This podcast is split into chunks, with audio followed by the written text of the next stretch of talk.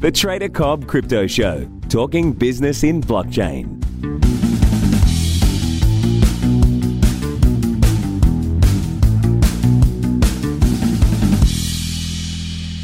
Hello and welcome to the Trader Cobb Crypto Show. Today's guest is Max Boonen, who is co-founder of B2C2 and is former Goldman Sachs trader on their interest rates desk. Thank you so much for being with us today, Max. Thank you very much for having me. Look, mate, I'm, I'm really looking forward to having this conversation because I'm sure you're going to have some great stories and also be able to sort of let myself and the listeners know a few of the things that makes a good trader. But um, do you want to just tell us a little bit about how you've come to and why you've created B2C2? Yes, yes. I was um, a trader, a junior trader at Goldman at the time, and um, my flatmate, who was also at Goldman, he was a, a quant, told me, "Hey, you ought to look at this thing. You know that that Bitcoin thing. Uh, it seems to be quite interesting." It was late 2012, and uh, and at the time I was um, I was doing electronic trading on the side on some you know betting platform, Betfair, and, and stuff like that. And I decided to plug my algos onto onto Bitcoin. And uh, I remember at the time the, the, the platforms were called you know was Mt. Gox, Bitfloor, you know places like that, and and it kind of worked the you know the market went through a big downturn in 2013, which was a little bit difficult. But you know, two years on, I I, I saw that my uh, you know the code was working, and uh, and on the other hand, the fixed income market where I was trading were were not doing so hot. So I thought, well, you know, uh, might as well you know try to to make something out of that uh, Bitcoin side uh, side gig, and so I um, I left, started the company, and we've been in crypto ever since. Wow! So really early on, and uh, you, you you walked away. I mean, you, you were on. You walked away from Goldman at that time. Yes, I did. Oh, right. That's a. Uh, I mean, I can recall. I mean, I, I, had some friends who were traders in Goldman in London when I lived there, and uh, that's quite a bit to walk away from. It's it's kind of the pinnacle. they, they you were happy to absolutely walk nuts. away. They thought I was absolutely nuts. However, uh, oh, they they were not laughing so much when uh, well, I suppose a year and a half, a year and a half later, roughly, we hired from Goldman in my office, you know, on my floor, the head of G10 FX trading. It was quite actually quite cool, I think. That's amazing. The thing is, though, is everyone thinks you're crazy for leaving a really, you know, well-paid, well looked after, well-regarded. I mean, look, your parents must have been super proud of you. You know, it's it's it's a big thing to walk away from. But we, you know, visionaries are the ones that uh, have the biggest lessons to learn because they fail and they also win the biggest. But um, it would have been, I'm sure you would have had some very interesting conversations around that period of time. So let's touch on a couple of things. I mean, I'm fascinated by your time at Goldman. I want to get a couple of war stories out of you now. Obviously you know that I'm a trader. I know that you're a trader, and the listeners uh, are also trading as well. So some of the things, some of the memorable experiences from Goldman. I mean, you were obviously there throughout some, uh, I guess. It, a lot of people's experience at Goldman's is like bipolar, the highest highs and the lowest lows. Have you got any stories like that you wish to share? Yes, I, I remember when I uh, when I was when I was quite junior it was the, the 2011 sovereign crisis in Europe, and I was on a on a on a desk that was quite exposed to that. So you know everything was a little bit uh, you know insane, and uh, and my first boss was essentially let go, and I ended up just myself, so an analyst and uh, and and a young associate on the desk, and that young associate was actually quite a character. She was a a Russian-born lady who had started in mortgages in New York, and when the 2008 crisis happened, everyone got fired, and she was left alone to run the desk.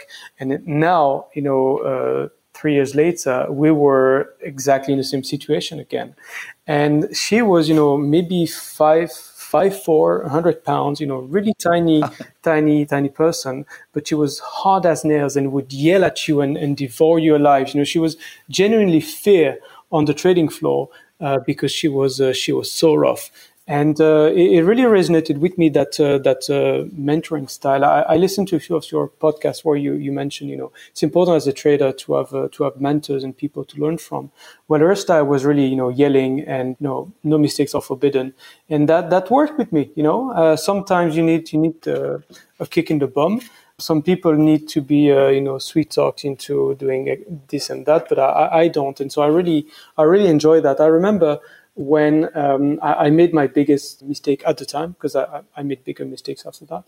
I, I, needed to book a small trade, do a small trade with one of the other desks, and I sent in my trade by email, my trade details. Say, hey, can you can you give me a price just by email because no small trade doesn't matter. You don't pick up the phone for that. And the guy replied with the price. I said, you know, the price works. Thank you very much, and I booked my trade in my system. Now, 10 minutes later, the middle office calls me and says, Hey, we've got a discrepancy between your trade and the other side. And I said, What's the problem? He said, Well, the notional value that they have is, is two times bigger. It's 750 million and you have 75 million. And suddenly I, I realized that actually, I look at my email and I had, I had misplaced the comma on my 75 million. Absolutely. And and the, the, the, the mark to market loss, the instant loss when I booked the trade was $150,000. So quite a bit of money. And I was alone on the desk. So I tried to find my boss. Turns out she was, uh, you know, in the bathroom, right? So I sat next to the, the ladies' bathroom as I waited for her, trying to try to kind of call her out, you know, but without it being too awkward for everyone. And, and, you know, thankfully she came back, you know, two minutes later and we ran to the, to the trader to try to, uh, to unwind the trade. But that was, that was a big loss. Uh, she was not happy at all. And I can tell you that's a mistake I made only once.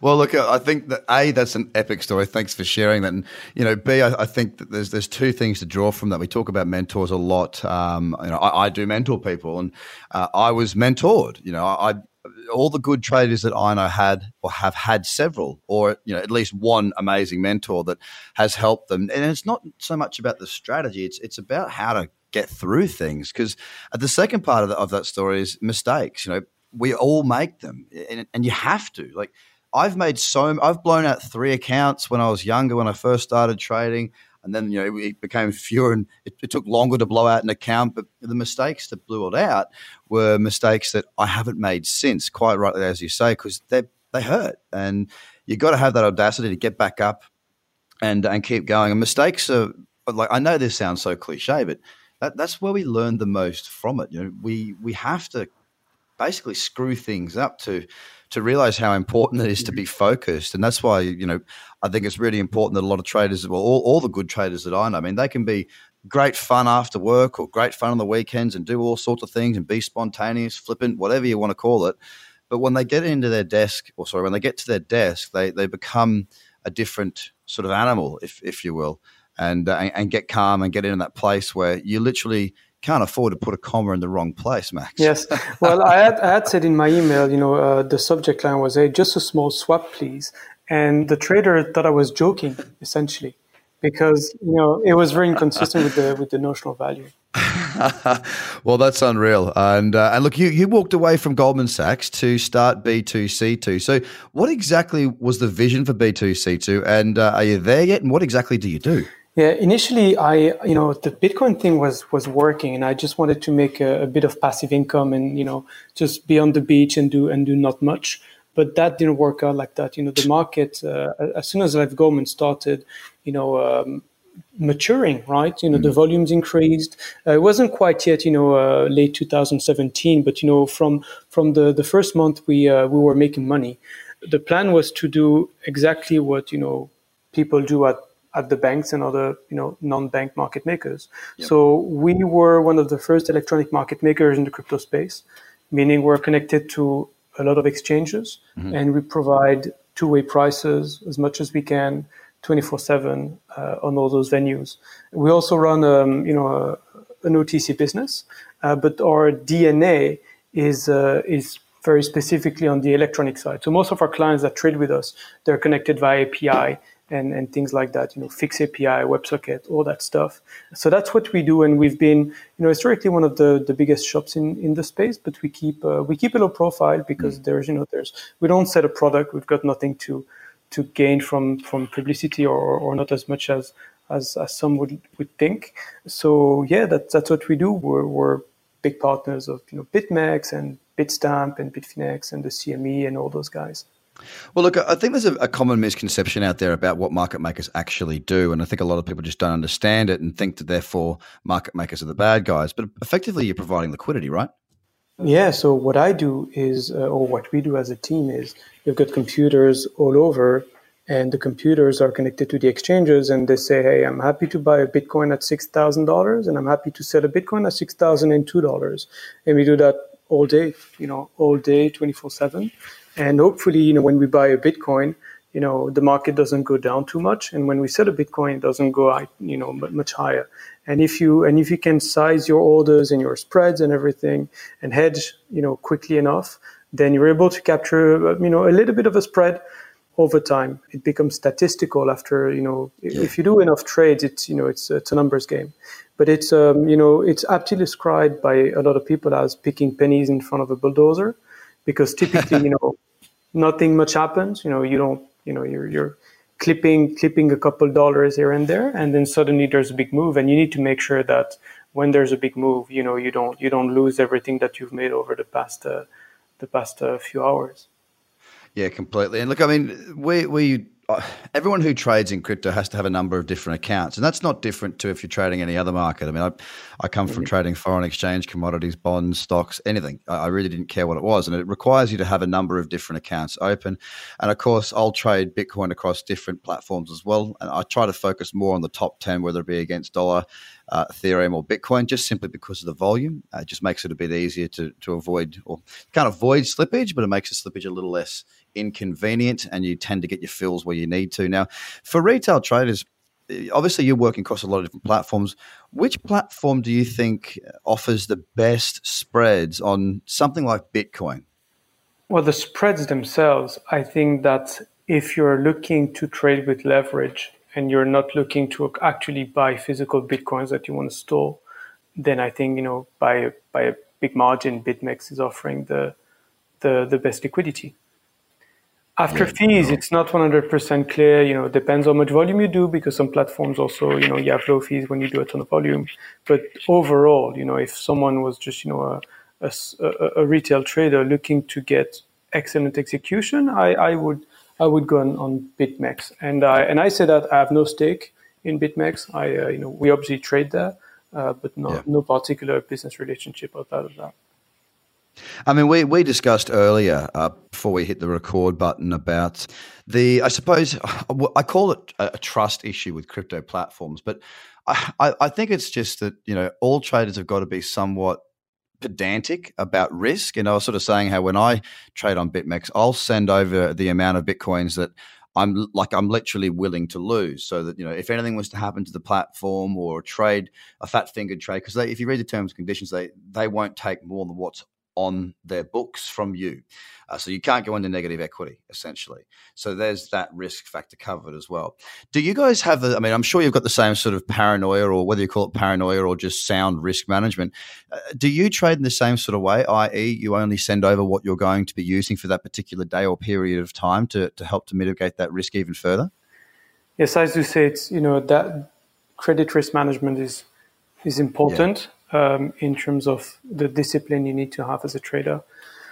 There's no there's no right answer to the to, to this question because the you know the platforms themselves there's nothing there's no single platform in the crypto market that can guarantee you that your funds are really safe. You know, yeah. it's not it's not the conventional markets that have had decades to put in place uh, clearinghouses and backstops and things that make it so that you know that they're not going to go bankrupt. It's not the case in crypto, and I don't know if it if it will ever be, right? So you have to, I think, build a trust with the exchanges over time, and from what you gather, you know, about them and their reputation and what other traders say about them, obviously take you know a lot of that stuff with a pinch of salt. But yeah, we we will only keep the the equity that we need to have on on, on a given account in order to support our anticipated needs there. So it's sometimes difficult to say how much you're gonna need, right? But it's uh, you know you can put limits in place based on historical activity and, and things like that. Yeah, it's pretty sound. You know, when you you were talking about traders, uh, sorry, mentors for for traders, I think that you need two kind of two kinds of people if you can. You need to find a mentor who's a good risk taker because after all, you know, normally when you don't take risk, you don't make money as a trader. But also find someone who's a good risk manager. Not about the risk taking, but also, you know, the once you've taken the position because you have a view, you know, what do you do with everything that comes after that, you know? And that includes the management of your position, things like the liquidity risk, you know, the fact that the market could go against could go against you and you get liquidated and things like that, but also, you know, the exposures that you take to the exchanges. And it's all those little things that people don't necessarily think about when they, they think of what trading represents. But in fact, if you look at long enough periods of time, a lot of the firms or traders that blow up, they blow up because of those operational issues, right? And so, you know, yeah. especially in crypto, some people, I remember actually from Goldman, um, the when I joined, the the CTO was uh, Marty Marty Chavez. He's, uh, he's quite well known now, yep. or maybe he wasn't the CTO at the time. But anyway, he gave us a speech, and he said that now that you're in finance, you don't need to do anything specific to to sort of make it. You just need to survive for ten years. Just survive in the market wherever you are in whatever capacity you're you're here at Goldman 10 years and you're going to be fine you know? And i think maybe in crypto hmm. there's a there's also something like that you know? There's so many opportunities will will emerge over time you know? There in whatever move if you're you know if you've done your homework you're you're going to be able to take advantage of something. Some something is going to come up but you need to make sure that you survive until then. That's a really good way of putting it actually and a really good i guess analogy based off of something that actually happened at Goldman because I, I firmly believe in this space in the long term. You just look at the amount of invest, investments coming. In. I mean, Goldman having a sniff around at the moment, Fidelity are there, obviously ICE are there. There's a, there's a huge amount going on. Big investment firms now supporting, buying into, buying out big companies like Coinbase, for example. You know, they're not thinking short term; they're, they're thinking long term. And although as traders we do need to focus on both uh, short term and long term. It's it's comforting to see who's coming into the space. And we are, I mean, look, we are still a $200 billion market. It is absolutely tiny. And that alone opens up a huge amount of opportunity. Now, the market's been fairly sideways the last mm-hmm. few months, which has forced me to trade, I guess, what you call alt. So, a lot more trading on the less liquid markets, trading against Bitcoin to build a Bitcoin stack, as you'd say, you know, to, to increase your amount of Bitcoin. Now, with this sideways market at the moment, is that good or bad for a market maker operator? I think that depends on the firm because some firms will have, yeah, you know, everyone has a sort of Goldilocks volatility. You know, some thrive in low volatility environment, high volatility environments a company like ours, you need to be you need to adapt to changes in in you know when regime changes, um, the regime changes in, in, in the market. You know you need to you need to switch the algorithms a little bit, and uh, and I think as a as a day trader, you need to flex your style, right? That's it. So it. You know, it's funny. Just as we've been speaking, I see a little headline come up saying Goldman Sachs is signing up customers for its Bitcoin trading product. Literally, that news just popped up as I speak with you. And um, and I don't think that it's going to move the market at all. No, no, no, and that's a good thing. You know, that's a good thing. You know, there should be. I'm not. I'm not too concerned about the consolidation of price. I think it's not a bad thing at all. I think it allows projects to focus on doing what they're meant to be doing, and it allows the bigger operators that are going to help the space to grow to actually get in there and ask the questions without all the distractions going on around them, without the madness that is Bitcoin. Uh, I've got no concerns about it. And, and and that being said, I mean, with the price at the moment, we are sitting in a range between roughly 6,800 and 6,100. We've been there for a couple of months now. Uh, do you guys have any any outlook for uh, for Bitcoin? I know it's probably not really in your business model to care too much in your day to day operations, but long term, is, is Bitcoin something that you guys think w- will continue to grow, or is it going to be overtaken by something maybe more complex or maybe more simple? Hmm. Well, I'm, I'm going to disappoint here. I'm not the technicals guy at B2C2. What I can say is I, I believe in, in simplicity mm-hmm. personally.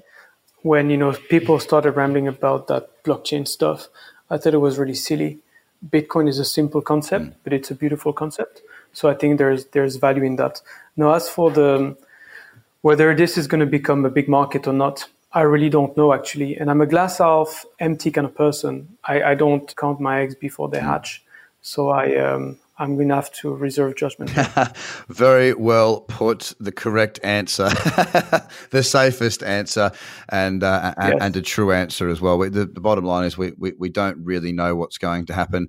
I'm with you on that. I, I do like the concept, and what's been positive for me has been seeing other areas of the world, like for example Turkey, when they had you know issues with their currency, people have moved into Bitcoin to the extent of which I don't know if it's major. It doesn't appear to be that major, but people are starting to look at it as some form of store of value and as something that can help uh, against hyperinflation and that sort of thing. So there, there's definitely a place for Bitcoin in the world currently.